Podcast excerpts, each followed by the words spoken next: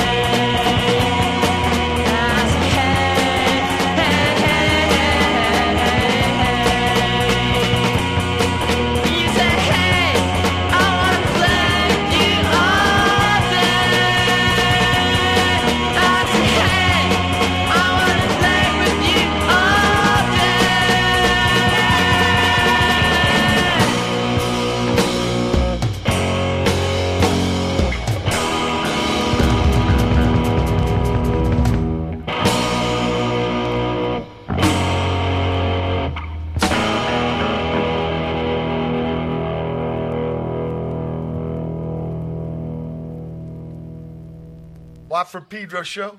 Happy uh, Tuesday, Happy right, brother Tuesday man? this week, yeah. Yeah, let's mute the fucking thing. 21 years and three months of doing the show, and I'm still blowing clams. we start off the show. How are you?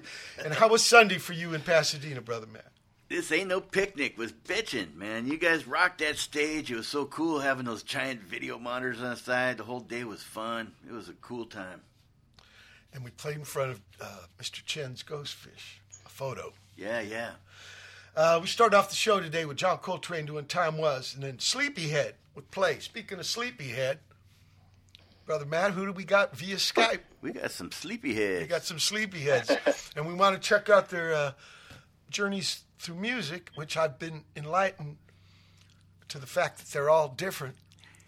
Uh, so, but Rachel wants to go first. So, Rachel, please bring your earliest musical memory. Well, I guess my earliest musical memories are around the campfire with aunts and uncles and uncles playing guitar. So that was part of my growing up. That Fun. that's very I think very typical and that was really fun, but it did not push me in the direction of playing any instrument myself. So for me, when I think of my younger years, so middle school, high school, that was all about singing, musical theater. Like I missed all the great bands of the 80s in Boston because I was doing musical theater productions in my high school. But I loved it. That made me very happy. Um, Okay, let me go back back before that. Like in the pad you grew up, because you, said at the campfire you had relatives with guitars. Was there any, any instruments in the pad where you grew up? Well, there were, but I wasn't. You I- never so jumped there was on a 'em. drum set.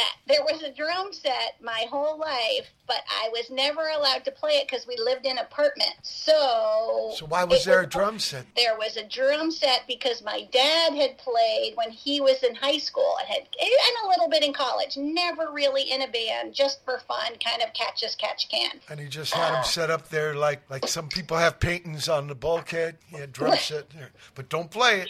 What what about at school? Were you in the choir or the marching band or shit like that? No, no choir. Okay, what was again, what was the first record you bought with your own money? I think the first record I bought with my own money was Tattoo You. Rolling Stones. Yeah. So that was eighth grade, I think. And what was the first gig you saw? That was Boy George, but that was an aberration. I uh, so, Culture Club so that or was Boy George? School. What? Culture Club or Boy George? Uh, I feel like it was just Boy George, but this is a long time ago, so I'm not gonna. You know that guy before he was in Culture Club was a boxer. Really? I did not know that. Yeah, I he's kind of a big dude. You know, you know he's wearing those, the makeup and all the, the funny clothes, Oh but he's gosh, kind of a big dude. Right, because wherever. So I you said that you got into music very- in yeah. high school. Yes. So I'm not talking about graduating, but in the afternoon, did you get into the bedroom band, the basement band, the garage band kind of thing? No, no, no. Well, I wasn't was there, no- so I got to ask you this till I get this Yeah. fucking mind reading thing figured out. I just, you know, I just wondered. A lot of people that that was their gateway drug, right? The, the- just jamming with your friends to get. Right. No, that did that did not happen until I was in college, and so two years into college, I switched dorms. I was an RA. I met Chris. He lived on my floor, and I dated a guy who was in a band. And that exposed me to all these small bands playing little places all around New York City. And even though we broke up, I really liked the scene, and so the summer between my junior and senior year, I said, I'm going to learn how to play something. And somehow I managed to convince my father to let me set up the drums and just covered them with all sorts of stuff so they didn't make any noise. And then I dragged them back to NYU, and that is when I finally went to the basement in the band with Chris and Mike. He can talk about how he met Mike, our first bass player. And that was the beginning. And we sort of just launched into trying to play original songs. And the only way the musical theater helped me, I would say, reflecting back, is that tap dancing is close to drumming. So that helped me. Because I never had any lessons. That was the thing. So I just sort of brought the drums and, and did it. Okay, okay. So uh, yeah, I think either singing or drums was the first probably musical instruments with humans. Yeah. So Yeah. you want to go next, Chris? Sure. What's your earliest musical memory? Yeah, my like I grew up in Cape Cod, Massachusetts, um, and my parents like. What was my that band from there? Was it the Freeze? Yes, the Freezer from from Massachusetts. Yep, and the Incredible Casuals, which is shares some NRBQ members also from Cape Cod. And uh, Otherwise- I think uh, John Waters likes to hang out in summertime there. Yeah, that's that sounds about right. Yep, definitely. So it's like so it's not close. Like it's about an hour and a half from Boston and a little bit closer to Providence. Um, my we had a piano in the house that that my grandmother had given to my parents, and my mother had an, an acoustic guitar, but they she played a little bit, but not really very much. Um, but they did appreciate music, and like uh, they they basically had my sister and I take piano lessons. I think I was five probably, and I wasn't all that interested in it at first. Well, you I was- know, that's a key moment in a lot of guests uh, we've had on the show is the whole, sometimes it's a brutal experience, the piano lesson Yeah. trip. And we've, we've found it's usually not the piano's fault, it's the teacher. Yeah, well, it, that's funny because the teacher was this really nice older woman, and we would go to her house, and her house was like crazy, full of plants, and and she had about like twenty cats, and I'm not exaggerating. She just like cats. She just let them in her house, and and actually my sister and I each had a half hour lesson, and we would wait while the other one did the lesson, and I think both of us enjoyed the half hour that we weren't doing the lesson because we could play with the cats and we didn't have any cats at my house. So, but she was very nice. So it was it wasn't a bad experience. Other than I was a, I do remember a few recitals when I was younger that I was like really nervous about. But it did give me a good sense of music, like the piano, the sort of visual aspect of the keys, sort of matching musical notation.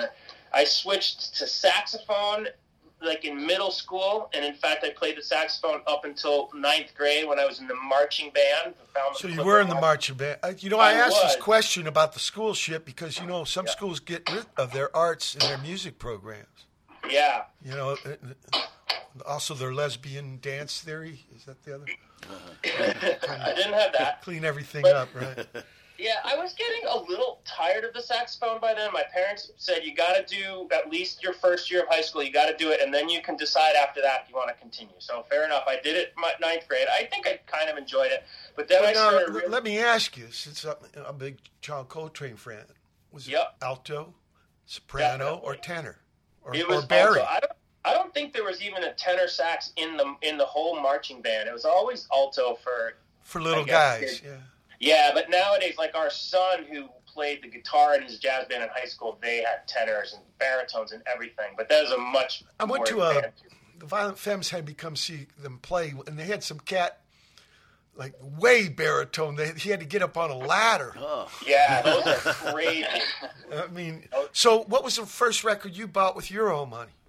I should remember that. So the first record, vinyl record, I, I don't know if it. So I like the Columbia Tape Club thing. I did a bunch, but the first record I bought was on a school French trip to Quebec City, and I bought Simple Minds "Sparkle in the Rain" and brought it home back to uh, Massachusetts. What was the first gig you saw?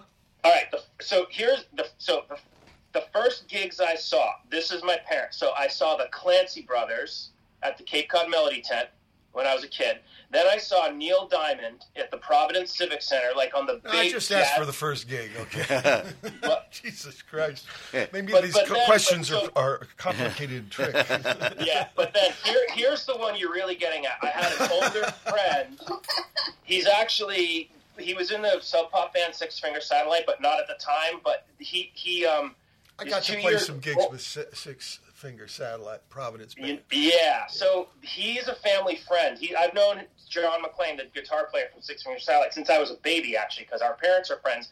And my and I, we he took me to see X at the Orpheum in Boston. X the letter or EX the Dutch band? X, the LA Yeah, band X. John Doe And, and Exene. yeah, and I was in eighth grade at the time, and that just blew my mind. How it like that blew my mind. So, and then I, not too long after that, we saw REM together, and then I just like, want to know the first gig. You can only have your first gig once, you know.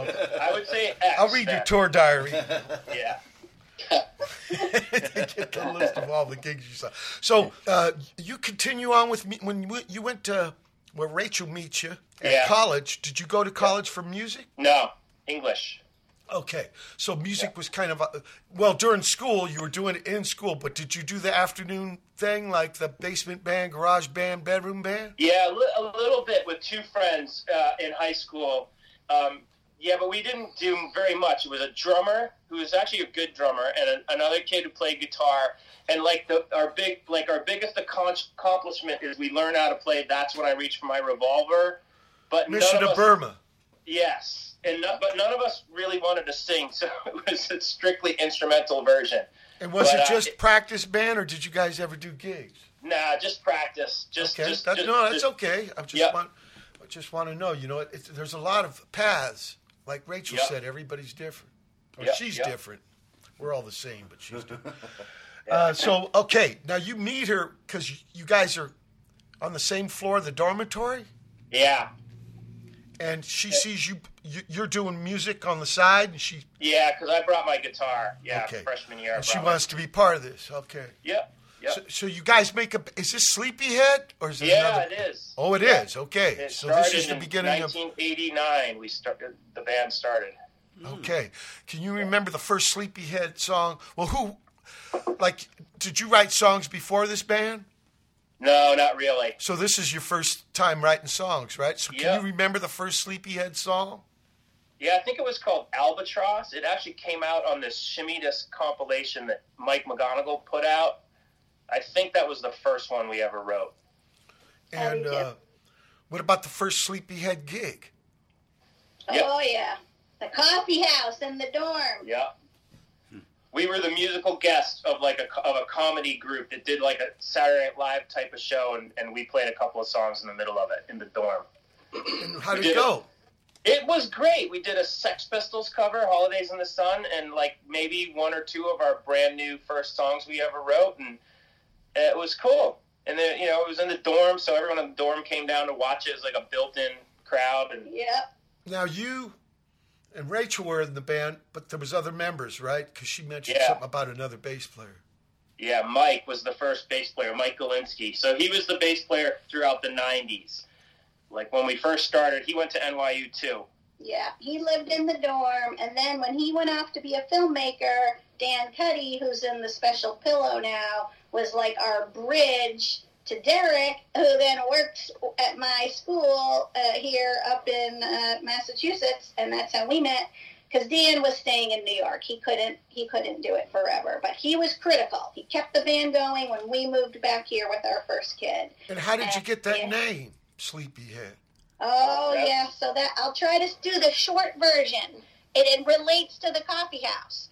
So we had no name, but we had the show, and we were also practicing huge amounts of hours per night. And so that makes you tired. And it was college when you have enough time to have a nap in the afternoon.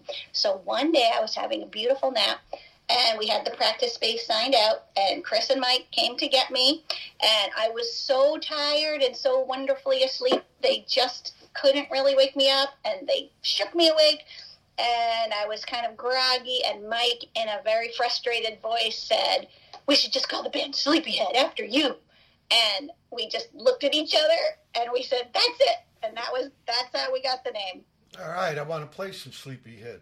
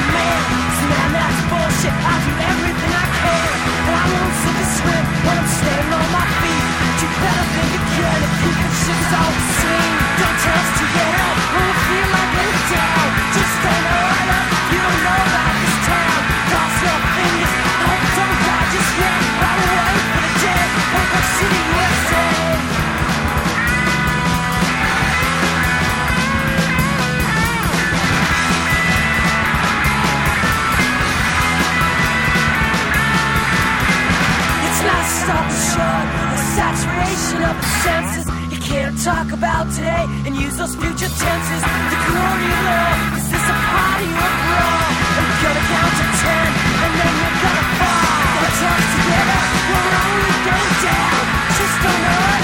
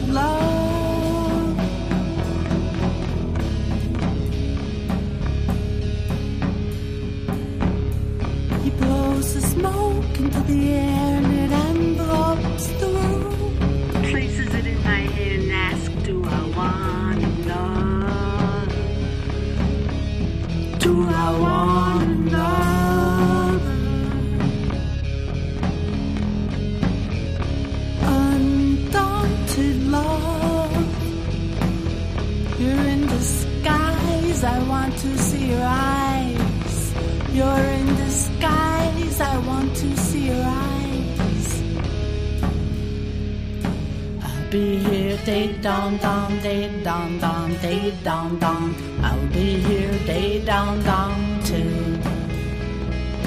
Here we go day down, down, day down, down, day down, down. Here we go day down, down.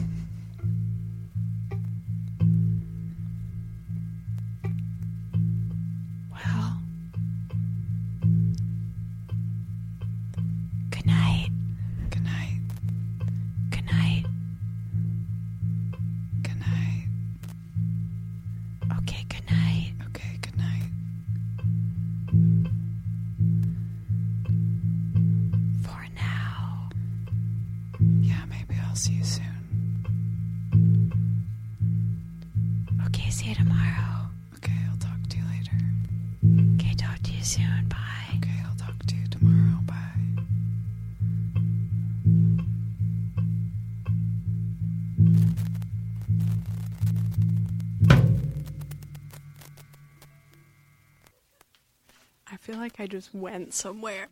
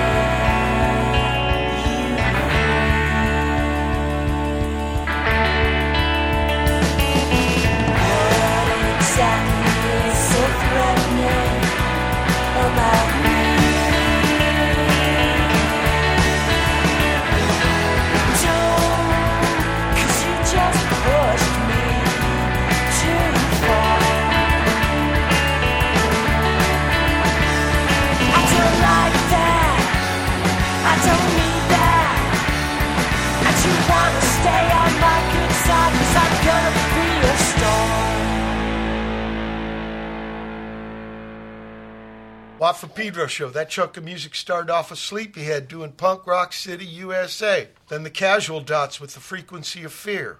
Primary Mystical Experience with Battle of the Future. Noisukka with Robo Nobo Daddy Cop, Make America Cool, in parentheses. Diane Marie Kloba with Undaunted Love. XV with Good Night. Return of the Evil Jazz Man from Bomis Prendin. Tropical Fuckstorm with Moonburn. And finally, again, Sleepyhead with What's Gonna Set You Free. So, Derek, your turn. Please bring your earliest musical memory. Uh, I, my earliest musical memory was seeing uh, a, like this uh, bar band in Malta when I was five years old on vacation with my family, and they were all like wearing like the red suits, matching suits, and they all had like the perfect hair, and it was like this outdoor stage, and I was just like mesmerized watching, you know, this this Maltese bar rock band. I, I, I don't, I can't even tell you what the music was, but it was just like the whole spectacle, you know. Yeah, well, the clothes. Yeah, just like I was away, sitting right? up front, like five years old. I'm like, oh my god, this is like these are guys playing instruments. They're all matching. They look cool. I'm like, this is what cool is. Malta, I'd, I'd never been to Malta. I'd like to. Yeah, so, where you grew, grew up in up, Holland. where did you grow up, though? In in Holland. In Holland. Which town? Yeah. What's that? Uh, Wassenaar. Okay. It's outside of the Hague, about uh, Right, 40 right. minutes outside of the Hague. What about uh, instruments? Were there any in that this pad you grew up? Yeah. So my dad was actually at one point uh, aspiring pianist, classical pianist, but he kind of gave that up. But he, you know, I always heard him play, and he would sort of have people over, and they would sort of have these little small trios and play classical stuff. And there's a piano Um, in the pad. Did you get the lesson thing? No, surprisingly, out of all the brothers, I have three brothers. I was the only one who did not get musical um, education, which is But you end up on the keyboard. No, you say keys. You're not piano, right? So like uh, No, I what, just sort of synthesizer. noodled, you know? yeah, nothing. No, just piano, and I would just sort of like I'd hear stuff. I remember asking my dad, I'm like, "How do you play this Motley Crue song, Home Sweet Home?" you know, like show me the chords to that. I was, you know, I'm a little bit younger. than Oh, you so guys, you were taught by your father. Well, I would just ask him stuff, be like, "Show yeah, me a of course, chord." Of course. Yeah, yeah. Uh, what about the first record you bought with your own money? Um, you know, growing up in Holland, so it's a little different experience in the '70s. Um, I- 70s probably- Holland, that's Golden Earring. Yeah, yeah, well, yeah, we saw Golden Earring, but I didn't really know Golden Earring uh, at the time. I think until I came to America and I saw think they're still video. together. Yeah, yeah, you see the guy. He's actually lives in the Hague. You can still see him there. Which Um, one? The guitar man? The- I think the main guy. singer? No, the main guy. Okay. Yeah. I remember when I saw him, you know, because they had a big hit on the FM rock radio, right? Radar Love. Yeah, But Radar the, Love. The gigs weren't like that. They were mainly like progressive. The guy would whipped out a flute. Really? I wouldn't shit you, Derek. So, what was the first gig you saw? What's that? What was the first gig you saw? Uh, it was probably Twisted Sister opening up for Iron Remember, it's a Maiden. Watt from Pedro show, so there's no hard questions. There's no wrong answers. Yeah, Twisted Sister opening up for Iron Maiden. And what about uh, school, marching band or choir, any of that shit? Uh, I did. I, I played, you know, like what you said, the, the sort of the basement band on the weekends. There wasn't a lot to do growing up in Florida when I moved to America, so we kind of made our own. No, I'm talking about like the, the school, like there's a Yeah, marching did band or theater. no, no, no marching band, no, nothing. or, really. they'll have like the jazz band or the uh, guys play No. recitals, that kind of shit. no, none of uh, that. Because you didn't want it, I just, I yeah. or did the school have it? Because this is one of the reasons I asked that question. It didn't seem cool to me. It just no, we had it, but it just didn't seem as cool. you know, Flea's got it. this conservatory of music of Silver Lake, and he did that because Yeah. he went back to high school, Yeah. where he learned how to play trumpet. They had gotten rid of the program, so this, this is one of the reasons why I asked this stuff. Some people think it's uh, you know frivolous, I guess. Why teach it? Yeah, no, no. We did have so we did have this guy. I was involved in theater, and so my my my basement band. We did we were pretty good at doing like these Pink Floyd covers. So we actually put on a show at the school to raise money for the theater. Was that we your this first full-on- gig? That was yeah, my first big gig. Yeah, Okay, okay, and It it was was a success. The You got raised money for the school, huh? yeah, to raise money for the arts program. Yeah, sure. That's great. In fact, Martin Wong was at the gig Sunday, brother Matt, and I'd done several gigs. His uh, daughter, Calistar grade school in uh, Chinatown. we ha- did right, benefits yeah. so they could have instruments. Cool. Save music in Chinatown. Remember those? Yeah, yeah. Uh, really interesting. And how'd you meet these guys? Uh, I teach with Rachel, so we did. There was a faculty variety show, and she found out that I could play guitar and bass. So school is kind of not grade school, but education is kind of the link that got Sleepyhead together. It is true. It is true. And that, that faculty variety show was also to fund um, uh, a scholarship fund. So it's to raise money so kids who didn't have the money to do study abroad weeks. So Okay. really what we're learning is not enough money for the arts. It's beautiful. It's beautiful. So does your school where you guys work have music and marching band and stuff? Yeah. It does. Is there Mark, Mark yeah, yeah. Uh, uh, no, no, no, we don't yet. We got, No, yes, no, no. What's your favorite color? Blue, but no brown. I couldn't hear you, man. Look, we're at the end of the first hour, August 30, 2022. Dishwap Pedro Show. Special guest, Sleepyhead. Hold tight for hour two. August 30, 2022. It's the second hour of the Watt from Pedro Show.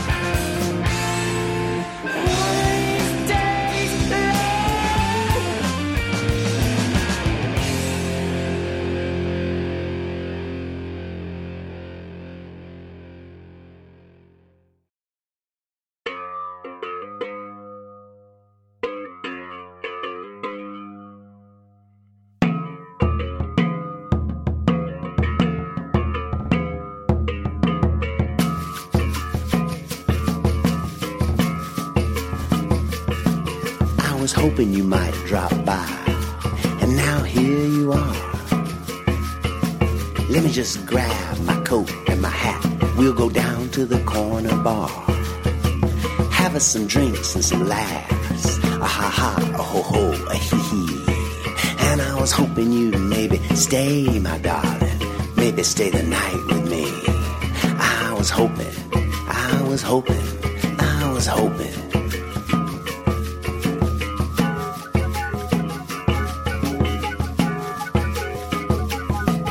A whole lot of pain and suffering all over the world tonight. Floods and wars and disasters. People ain't being treated right. But not a whole lot we can do about it. It's mostly out of our control. So I was hoping for at least a few moments of joy, some pleasure to soothe our soul. I was hoping, I was hoping, I was hoping.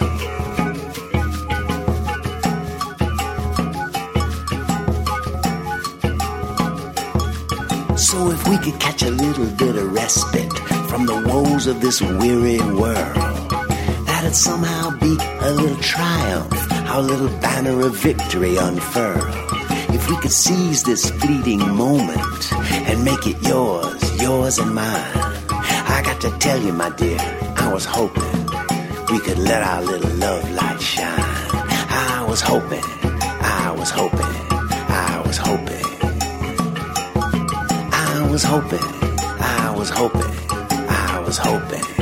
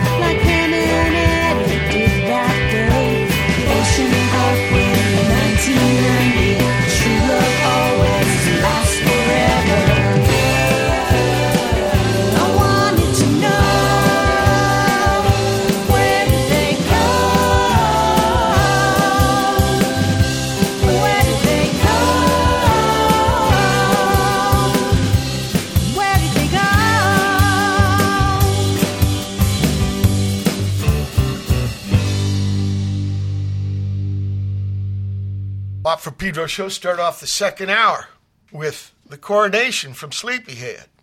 And Samm Bennett with I Was Hoping, Medicine Singers, Daybreak, Sleepyhead again with The Box for Blue, Northern Jaw with All Molecules, Emily Robb with Um, Pakula Trembles, a beat from Floating Problems, Wild Sometimes, Sleepyhead, Parasite nu- number two from Kiwi Jr., Ray Shinn with It's Always 1989, and again, Sleepyhead with Pam and Eddie, block of Sleepyhead. So, what about Torn? Did Sleepyhead get into Torn? Yeah, in in the '90s, we did a lot of touring. Rachel actually started teaching pretty young, so a lot of times it was during the summer. Although there was one year, I think he took a half a year off. Yeah, and the school breaks. We could do.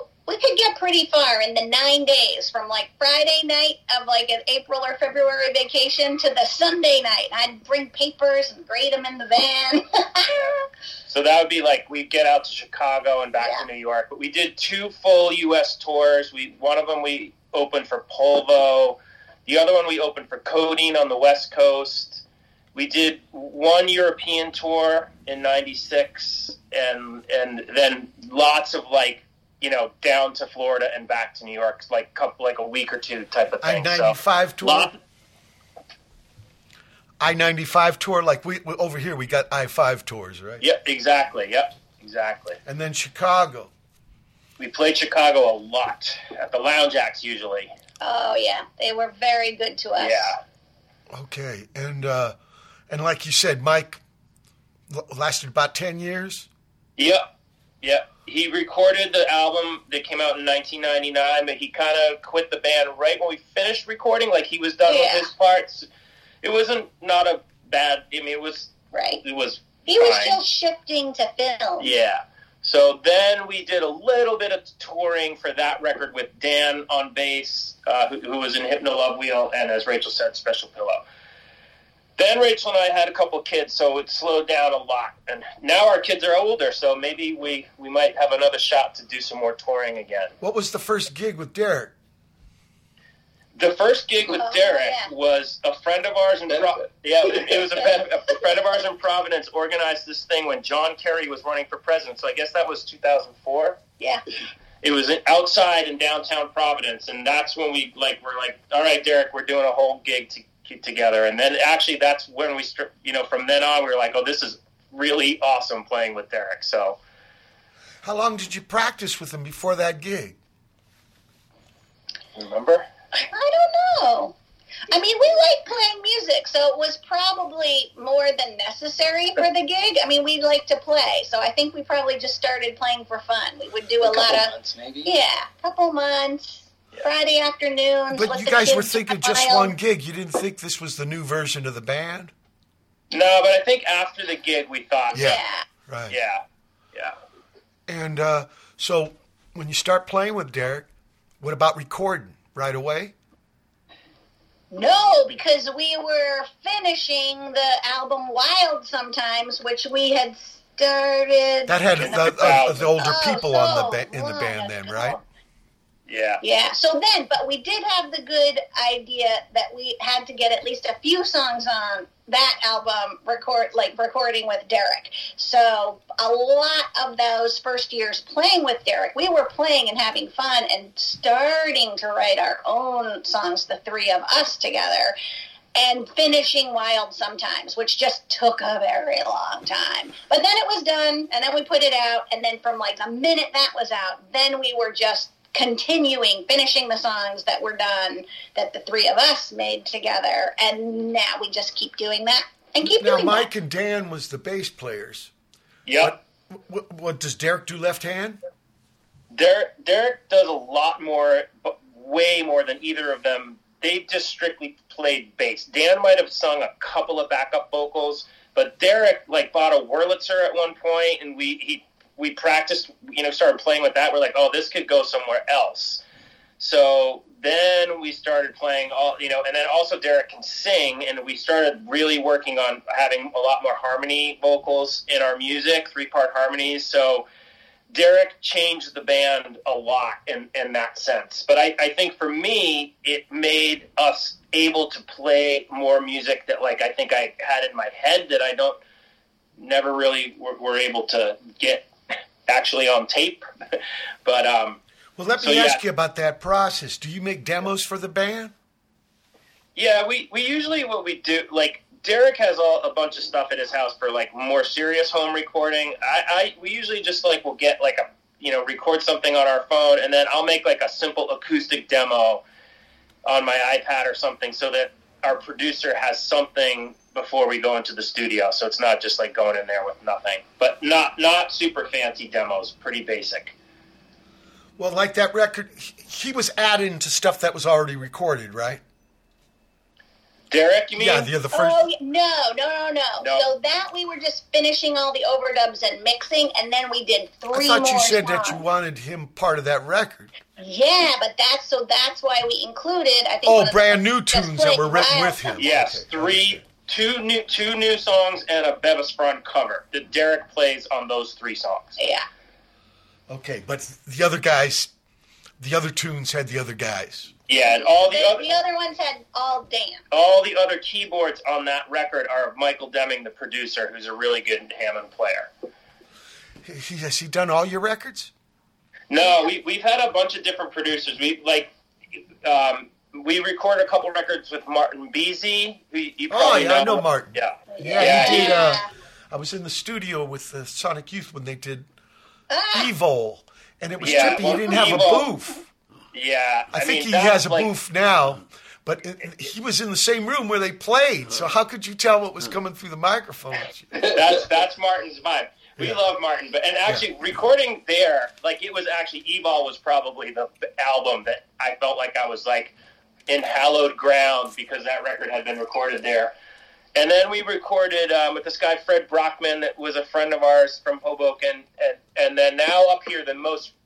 Then we recorded with Michael Deming at Studio 45 in Hartford, and now we record with John Lupfer, who's at Q Division Studios. It's, it's his studio, and that's our guy right now. He's really he really was important to this newest record. He, Wait, but we left somebody out. Our very, very first time in the studio. John Sickett and Lyle Hysen. Yeah. Nope, before that. Oh, Kramer. I forgot about Yeah, Kramer. Yeah, because you said something about shimmy disc. Yeah, our first record was oh, fir- our first seven inch was Kramer at the Original Noise New York, and then uh, I think it was a did record- compilation you were talking about, and you said that The compilation compil- actually had the first song you wrote.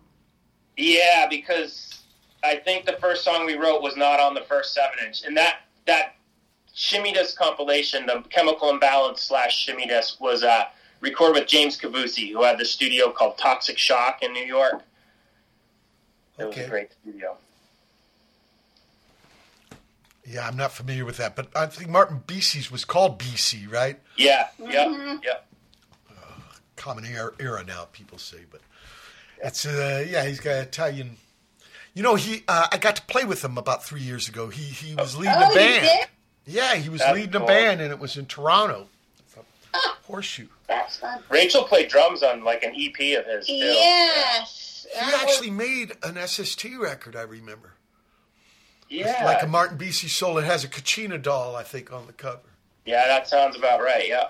Uh, but a great guy, and it was good to see him again. And uh, Yeah. Oh yeah. you know, this idea where p- people who play also can record. You know, Yep. one thing is equipment and everything's more econo, but I just think it's a great thing, and that's Yep. why I kind of asked you about demos and stuff. Now you're saying Derek does home recording. Yeah, I just during the time that we were recording the last album, um, I uh, started writing my own songs, which I'd never done before, and I just just a whole bunch of them came out all at once, and I just uh, wanted to record them at home. And I had my my childhood friend who I met growing up uh, when I moved to America, uh, who just sat in with us. I've known this guy for forty years. Uh, he he would just sort of help produce me. You know, he he could play drums better than I could, and he knew how to mix it. So we just sort of emailed stuff back and forth. Trading files. Yeah. Yeah, in the last couple of years. Well, I actually started around 15 years ago doing that. M- made whole Mm-hmm. albums with people I've never even met. Yeah. It's, re- it's really a trip about that. It really is. It's like uh, being at the bathhouse and the power goes off, right? is that you? Is that you? It don't matter. Brother Matt, Excuse me, good sleepyhead people, but it is time to bring forth the spin cycle. Right on. So we'll get. So here we go. It's side four. Snap, crackle, and pop of ESL. English is a second language. Contacted from a wet, warm, moist substance, like a wet towel. So the main thing is whenever you find a wet towel, don't wipe it on your genitals, don't kiss it. Another way to not get herpes, especially being a girl, which I am, being a girl especially, that is if one of your girlfriends wants to borrow your lipstick, flatly refuse. But, you know, maybe let her use a little bit. But if one of your girlfriends who has a, one of those crazy sores on her lips borrows your lipstick unauthorized, give her the lipstick. Beings that I, as mentioned, am an expert in not getting herpes, first of all, you go into a public bathroom only when it's a necessity, and you do not touch anything in the public bathroom but yourself and paper towels. That's all you touch. You don't touch the handles, you use your feet. Of course, do the old toilet flush with your feet. I mean, they have those, you know, those tissues, you know, those Polish tablecloths. Use those. If they don't have those, complain to management. If they, I mean, go outside, it's safer. Oh, yes, and for you people who have herpes, I don't want you to be worried about, oh gosh, you know, meeting new guys and new girls. You're afraid to get intimate with them because, you know, you have to tell them that you have herpes or they could get it and, you know, the babies could be born blind. So, they have now put together a place especially for people who have herpes. It's a new exclusive club. It's in Hollywood, and I believe it's called Herpes R Us. Or is it called Herpes Only? I'm not real, or dismembered only, or something. of course, I have nothing against people who have herpes. I can honestly say some of my best friends have herpes, and I think everybody should have one. But I did hear, you know, all this stuff about herpes. Don't worry about it, forget it. If you've got it, don't worry about it. It's no big deal. The government is really working on it day and night, around the clock. They are working on a cure for herpes. In fact, I hear right now in test conditions, they have a vaccine that is 95% effective against herpes. No big deal. You won't have herpes. There's one side effect. You get the shot, you lose the herpes, but you contact polio. It's sad, but no, you know what? What can I say? No big deal. Uh, I asked a few friends how they kept from getting herpes, and my dear friend Andy Chopini, the famous GQ lifeguard in Malibu, said that he uses the Truth and Sex Act. That is, that you tell the girl that if she lies to you and says she doesn't have herpes and she does, that after you have sex and you get it, you'll kill her. I mean, he says it works really good every time. It isn't very romantic, is it? Every night I want to go insane. I put on my boots and my chains. We're gonna know who's tough and who's lame. The world's gonna know our name. DSY! DSY! DSY! One, two, three, four! Mindless destruction! No rules from me! Mindless destruction! No rules for you! I held on to the crumbs of a half smoked joint tightly while clutching my hands behind my back. He tapped me on the shoulder and said, What have you got? I felt so poorly that I could only type in lower case. She was allergic to bullshit and she could feel her eyes watering. Her eyes were turning yellow and her skin was crawling at the sight of his name on a plain white envelope. Her lips stung as she tried to speak. But what did it all mean? She wouldn't call it love. His skin was too pale. Her only hope was eternal salvation. She had nothing to fear. The idea had a lukewarm reception. She danced into the living room. How did I know we never had?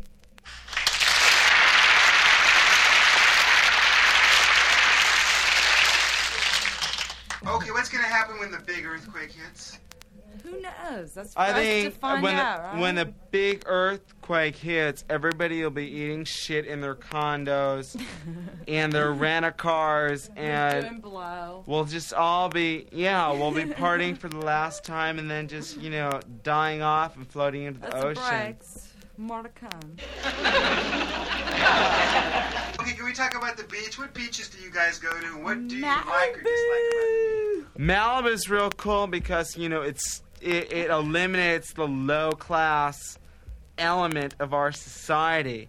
I mean, Malibu to me is like real wasp, and you It know, is. It is. it's they're so kind of on a weird level. But as No, far as you know, like I- Iranians and Negroes and you know Jews and that whole bit.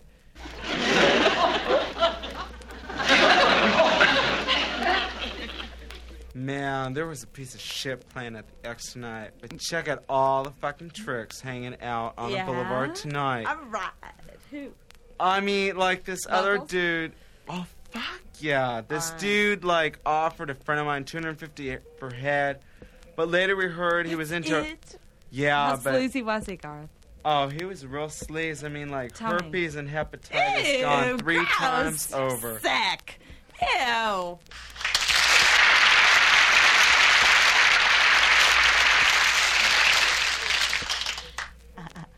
No, it's like the war and everything else. It's like what our generation has produced is a bunch of stupid, pretty clones matters, or um, the war, or nuclear destruction, or communism, or anything.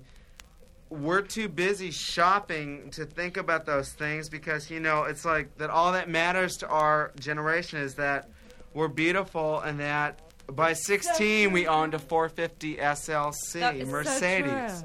true. Art and poetry's bullshit. It doesn't mean anything. It doesn't have any drugs. Doesn't have any action. No pretty pictures. So, to the teenagers of Los Angeles, California, it's nothing. We need noise. We need drugs. We need sex. We need Rock rebellion. We need rock and roll. And as far as being poetic and all that's concerned, it doesn't mean shit to us.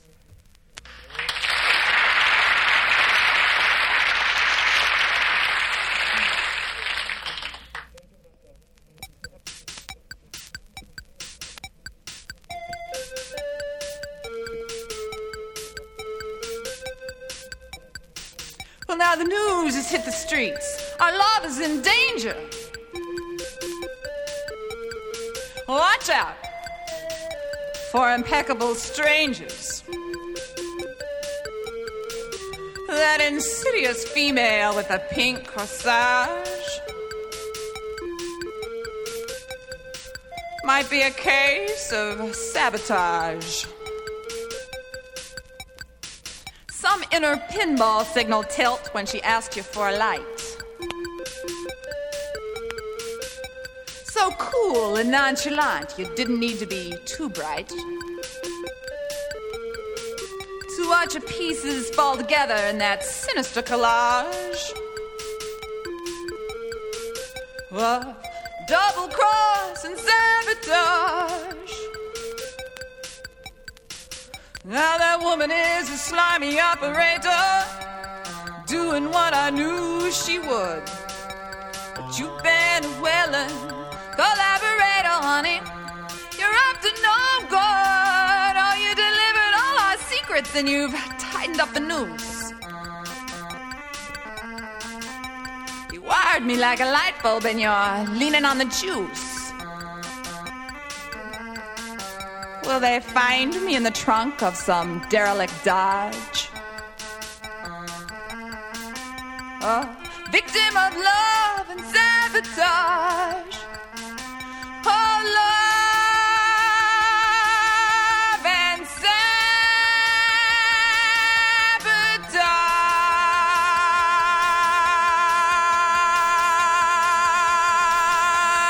sabotage. LA, the only place in the world where everybody you meet is on their way to become somebody else. This really bugs me. Do you guys ever say this to you? What? You go out somewhere and you're like, you know, you're going out a nice social event. And you're walking along and everything, and like usually backstage somewhere. and some former boyfriend walks up to you and goes, Hi, God, you look great! With like a total surprise. Like, what do they expect you to look like? A piece of shit? What? I don't understand. What do they think I'm going to look like? It makes me sick. I hate when guys say that. Return to the planet of the apes. We apes have been eaten, Pagans of worshipped, West LA hunted, number two, hated, circa loved, 57. and mocked, The Dell and feared, Vikings and Anita Ekberg really persecuted got and me protected. through. We the are lights no were on substitute at for the man. Coliseum. We have been shot Dreaming into space, of Bardot at the Wax television, Museum. and infected Rock with and roll syphilis. madness was our self-defense. Our young Schoolgirl desire was the sacred fire. we were victims children. of passion with no real action. there was no fools, factory where we paid our dues. We broke silver chains In dirty of your raincoats, Christian ancient repression. teachers we told lies to families and themselves. apes, We choked on hot dogs, drinking peanut wine soda, and and beer. grapes. We'll stay your Behind walls of passion, we were pimple, If you'll be our pets. cream warriors. You are voluptuous, I'm Carrying black tulips. I run with long and jungle tomorrow legs. the boys of I kiss you with my enormous mouth. and We missed out so many Cinderellas. I am your joy. We may I never go to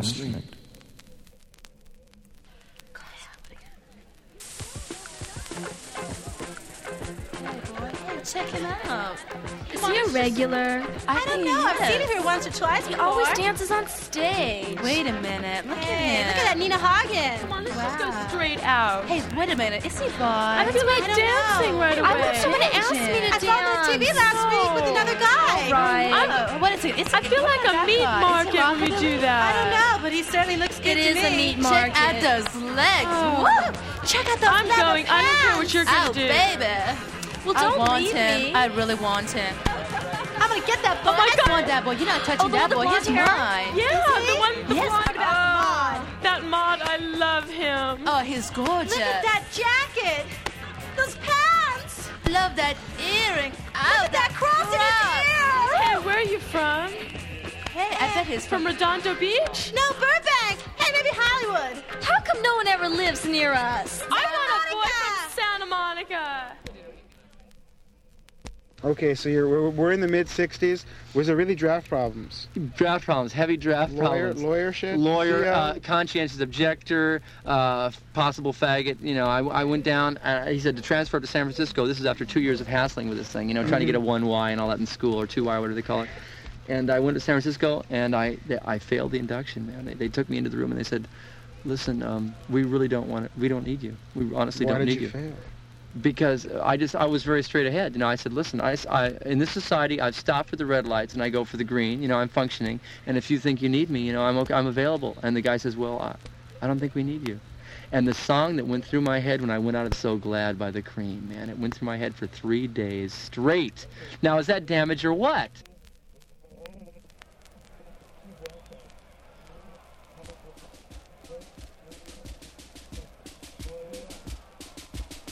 Uh, Just a long time ago, when I was a kid, I had a choice, and I made a bet against SC, and John McKay was the coach at the time against Ara Parseghian. And I made a bet, and I gave up so many points, and uh, I started crying because SC came back in the game, and I prayed for SC to win because I knew I was going to lose the game. And I've said, I'm never, ever, ever going to go against SC because that's my team. I'll never give them up. I'll never back down from nobody. They're my team. I'll fight anybody. They're my team. And that's it. Ladies and gentlemen, to conclude our halftime show, the Marina Swingers. Well, the tradition is for SC to beat the crap out of UCLA every year. Not just beat them, but annihilate them!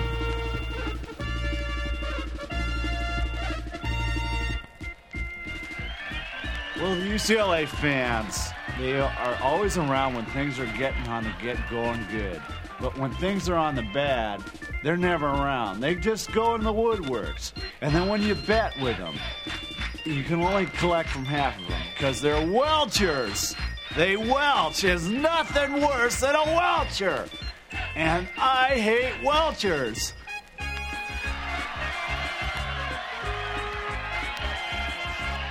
No doubt about it. Those Dallas Cowboy cheerleaders are amateurs compared to the SC cheerleaders. This is a man's game. You guys have got to go out there. You're trying to kill each other. It's war. It's like the Greeks against the Romans, whatever. Annihilate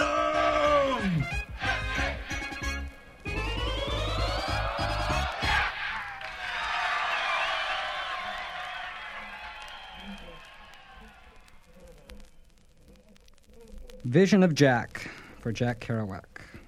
Lost baseball cards and lines of bop. Mindstorm sailor riding two lane seas. Lone angels wet with wisdom. Yage sages expounding heavy light. The doorway to hell is plainly marked no exit or life insurance. Vagrant voyeurs find no keyhole. Traveling salesmen tell old jokes. Castrate Christs, squeak bad blessings, hearts. A thermos of hemlock and a tin of dreams, hot lunch for a lonely poet.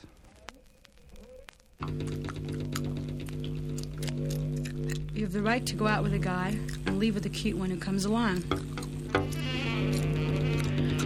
You have the right to insult anyone to their face who is not as cool as you are. You have the right to sit on the toilet seat even though it springs back up.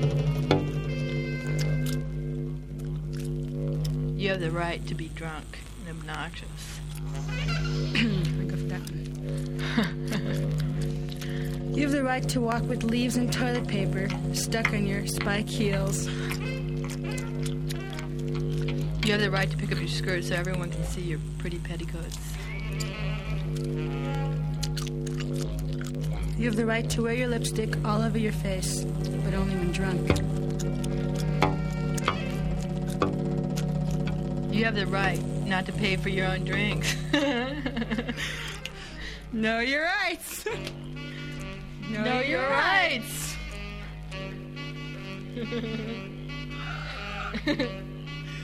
know your rights.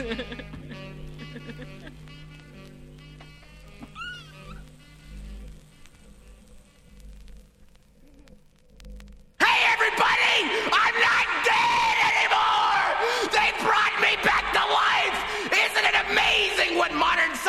do? What with the new technologies and wonder drugs and all? But I discovered some amazing stuff while I was dead. I.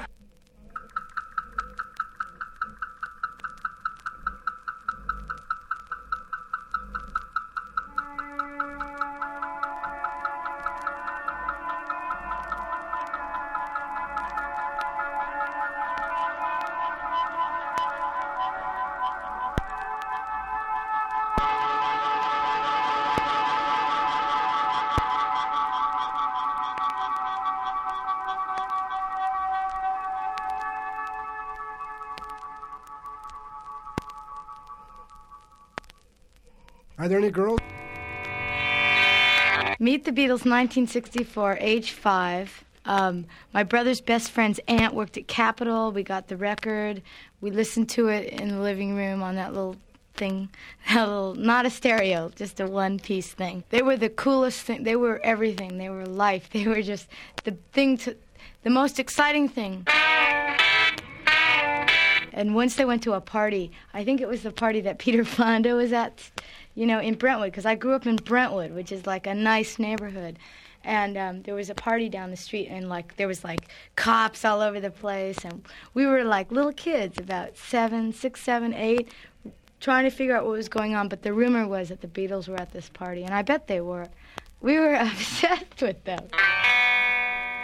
After I graduated college, I came back to LA. I had to put a band together, but I had to do it on my own. I'd been working with somebody from my past. It didn't work out. So I, I made a flyer that listed all my favorite bands. I listed The Last Love, the Beau Brummels, the Ventures, the Blue Caps, Gene Vincent's band. I mean, I listed a medley of bands, my favorite bands. I went to the Whisky when some band was playing one night, I put a big stack of flyers. They're really cool flyers. They had drawings of different the guitars. I was secretly hoping that people would play Vox bass and a, a Rickenbacker guitar and stuff like that into the bathroom. And this was really sad because every time I went into the bathroom to see if anybody had picked up a flyer, they were all in the trash can. And I kept going in and putting them back out on the sink. And then finally, whoever hated me for putting those flyers in there ripped them all up, shredded them. So I was like really bummed out. I was very depressed. At the bottom it said must be nice in the biggest letters of the whole thing. John Lennon's death blew my mind, but I took it as as a message, as a signal to get it together and to do what I always wanted to do because he was such an inspiration to me.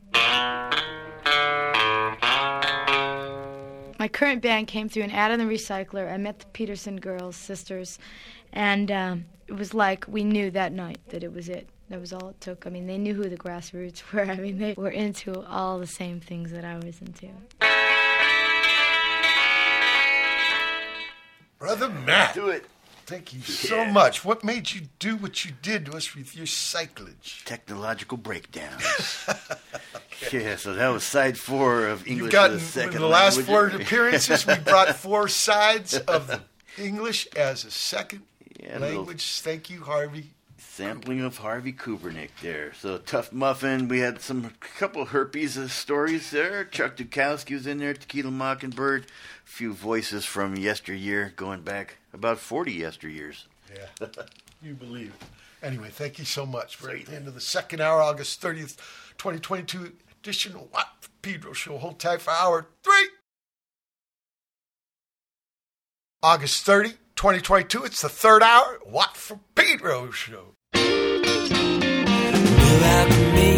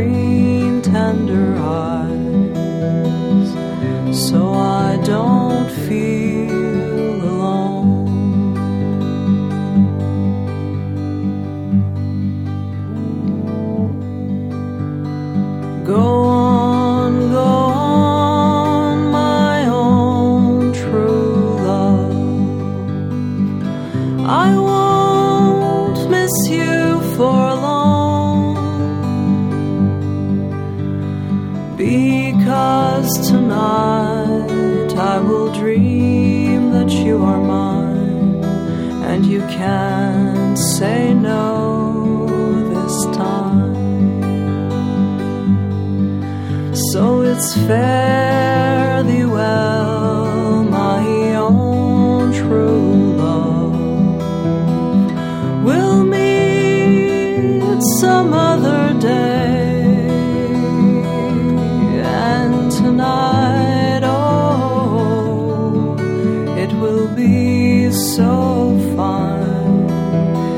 Can.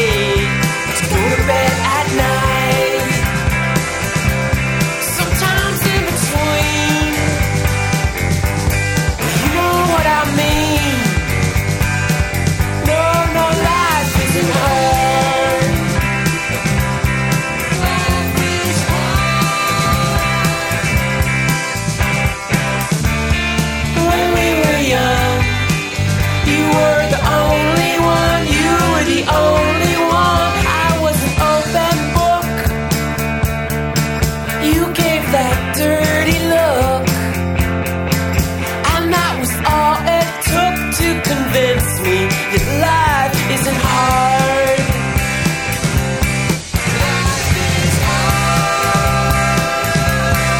Life is hard.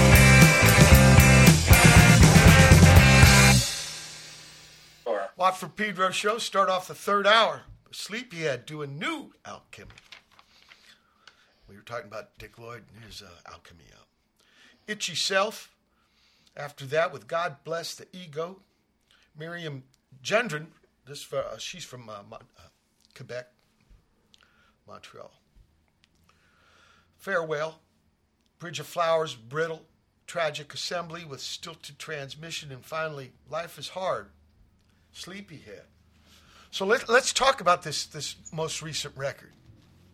Yeah. Well, bring it. I wasn't there. You have to tell me. well, you've been asking so many questions. We were waiting. We were waiting for the questions. Yeah. We, well, what about we this were- new album? Yeah. So when we we recorded those three songs with Derek, it ended up being the last on on Wild. Sometimes that studio, those we recorded at Q Division Studios, which is one of the like bo- legendary Boston studios. Um, we You realized know which we one I wanted to- recorded at? Fort Apache. Yeah, that's Oh, that's yeah. another one. Yeah. We've So- never recorded The- this. yeah, yeah. Um, so we knew we wanted to record there. We kind of did this record in batches of about four songs. So we we, we get the we got the first four songs together. Um, we now and now by now we're playing with Derek all the time, which is really easy because he lives five minutes from our house. We have band rooms set up in both houses, so we don't have to like huff, go to a rehearsal space. Just go down and start playing. So. Um, we recorded four songs. We took another year or two to record, write the another batch. We recorded those four, and then the last four or five was kind of like started in the pandemic. But we were, you know, I think we were kind of an appealing band to the studio when they started letting people back in because, well, Rachel and I are one household, and Derek's just one other person. So, and they knew we were, you know, a little bit older, being maybe being more careful. I don't know. So we we actually got a lot done during the pandemic, finishing the rest of the record. Um, then we just got this really great guy to master it up in Boston, Jeff Lipton at Peerless Mastering, Well, and let me get at the produce. Uh, uh, there was three different sessions, right? yeah, all with the same producer. Same producer. Now, how'd you meet John- this guy? Yeah, so we met him when we recorded. Well, we recorded at Q Division in the '90s. We at one session that Eric Masanaga, who was putting our records out at the time, we, we were on his small label, um, brought us there. So we had Well, and it was to try digital recording Yeah. for the first time, and exactly what you would fear the most happened. It disappeared. So we had been there before. What do you mean disappeared? Like you lost your your recorded yeah, the songs? files. We had trouble with the files, so that, that nothing ever came from that first time. But it was it's a great studio. It was like a new a new tech at the we time. keep going back. Yeah. So we knew we wanted to record there, and and just just talk to John about producing it because he didn't produce when he recorded those other songs. He was just engineering, and um, but he just had a really great vibe, and we just we correctly determined that he would be a really good produce good match for us. Was he also We the engineer? This is John Lupfer, who really is a producer, but he happened to just be engineering the, the one session we did. Well, in 20 sometimes the, the same guy will do both jobs. yeah, yeah. Generally, our sessions at Q Division, there's a couple, they have some great engineers. There's always at least one or two engineers there, um, so he could focus more on really producing, but of course doing everything too. And since, he- since it was in batches, uh, there was no writing in the studio. You would come in there with finished songs. Yeah, And, and you know, in a case, you know, sometimes we, of course, you, you start recording and we'd realize that like some of our harmonies had, had notes in unison, and you have to go like, okay, that's not working. But most, yeah, most, and, and also try and like, you know, like we would try stuff too. Like, let's see what the piano sound. Let's let's get the Hammond out. Let's, in fact, once that song New Alchemy has an actual mellotron. We're like, let's get the mellotron out. So there's there was They got a some- Mellotron at their studio? Yeah, and, Let, let me, let me tell the listeners about this. Yeah. Gotta do. You can hear it on the Beatles' uh, Strawberry Fields or shit. exactly, but it, bit people, it was like eight tape recorders. Oh, it's crazy. It's a crazy Weighs thing. like a shit ton, right? But nothing sounds like yes. it- like none of the digital simulations of those sound like the thing. So it's like it's that's another thing that's great about recording at a place like that is they actually have that. You're Like, you talking play- resources, right? Yeah. There's So nothing you want like that. do a 12 string part? There's an amazing 12 string Rick hanging on the wall, you just pull down. And the amps they have just are because a lot of the recording, like there's some guitar pedals on there, but almost all of the guitar sounds are just like really great amps with no no pedals, just cranked up. What about this tune, Good Goodbye? That's one of Derek's tunes. Yeah. That's a Okay, I want to play that. This is for you, Yeah. Derek.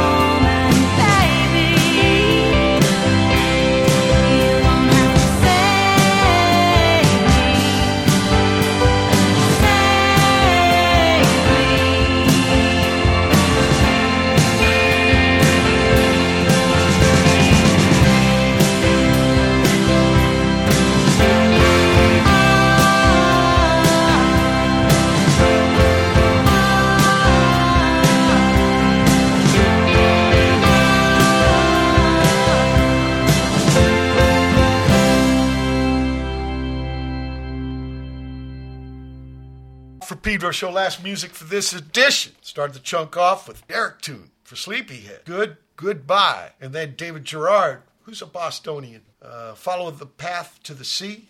Minibeast. Now, this is Peter uh, Mission to Burma, right? Drummer man. Not only did he move to Providence, Rhode Island, but he also has another guy on drums and plays guitar now. And this is his proj here, Minibeast, with Steam on Ice. Then Hot Pursuit of Happiness, which is his new proj.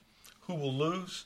And finally, Sleepyhead. Can you leave the light on? What's that one about? That Well, I sing it, but Chris wrote it, so I'm going to let Chris talk about it, and then I'll chime in if I need Uh, to. yeah, I, I think it's you know just the it's fun, it, like writing songs for Rachel to sing. I think it's a song like a, a relationship going badly. Um, Good, because I thought it was like that Mo Six commercial. that guy that Yeah. with that voice, you would know this voice right away.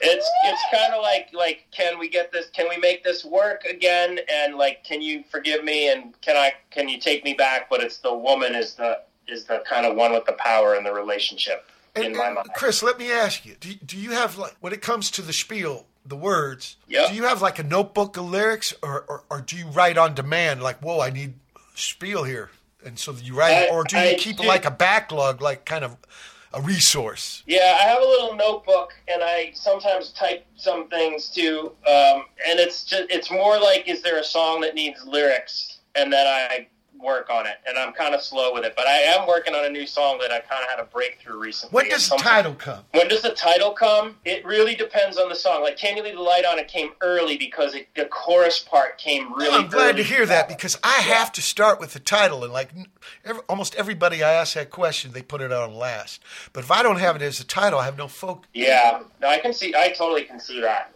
I, I think that's the case sometimes. Like, if especially if you think of a really good title, like New Alchemy, for instance, of like that was this place in my hometown growing up, and I always wanted to write a song inspired by it. So that that, that was almost easy to write the lyrics because the idea was just there, hanging over the top of the page. You know. Well, not really, but you can enlighten me.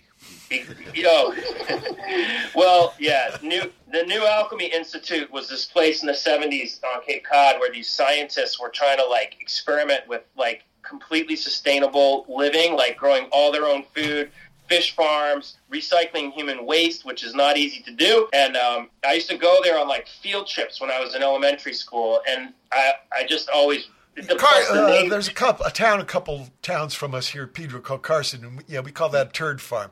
But it's it's good they have them because they used to just shoot it right into the ocean here. You know, Pedro's Yeah, in the harbor. Yes, you can, so you can imagine towns that live by uh, the ocean, but they just shot that shit right into. Literally. So, you know, turd farm's not a bad idea. Uh, Yeah. you said you're working on a song right now. Yeah.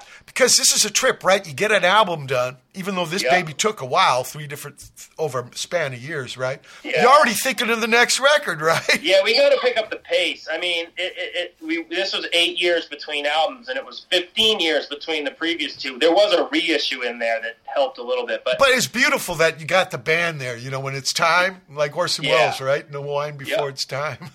But now you want to you, you want to pick up the pace. And if people want to find you on the internet, where can they go? Uh, you can go to sleepyheadrockband.bandcamp.com. That's you know obviously the most helpful to us, but it's Yeah. also streaming just about everywhere. But you ain't Uh, got your own Sleepyhead website. Yes, sleepyheadrockband.com. You can find everything there. That's yeah. great because it's like having your own fanzine. I mean, we Yeah. can staple up flyers on those commercial telephone poles. Yeah. Yeah. But uh, you have your own fanzine, unfiltered, kind of the opposite of that turd farm's job. Or maybe it is the same. It's beautiful. I, I, love the idea of keeping a, band together like that, and also it's a, a partnership, right? Uh, having a band is like having a marriage too, in a way. Yeah. And Yep. and it seems like Derek is a great third cat. Yeah, it's it, we're we're having so much like we're we're playing all the time. We it's like it's it's just I'm I'm I've been in this band since I was 19 and I'm 51 and I'm having more fun now than I have ever had in the whole history of it. So Beautiful. yeah. Beautiful. Well, when you get this other batch done, all three of you come back on the show, please. Sure, love Okay. to do it. Really good. Brother Matt, Yeah. thank you for, for accentuating in a bit. People, it's been the August 30, 2022 edition. Watt Pedro Show keep your powder dry.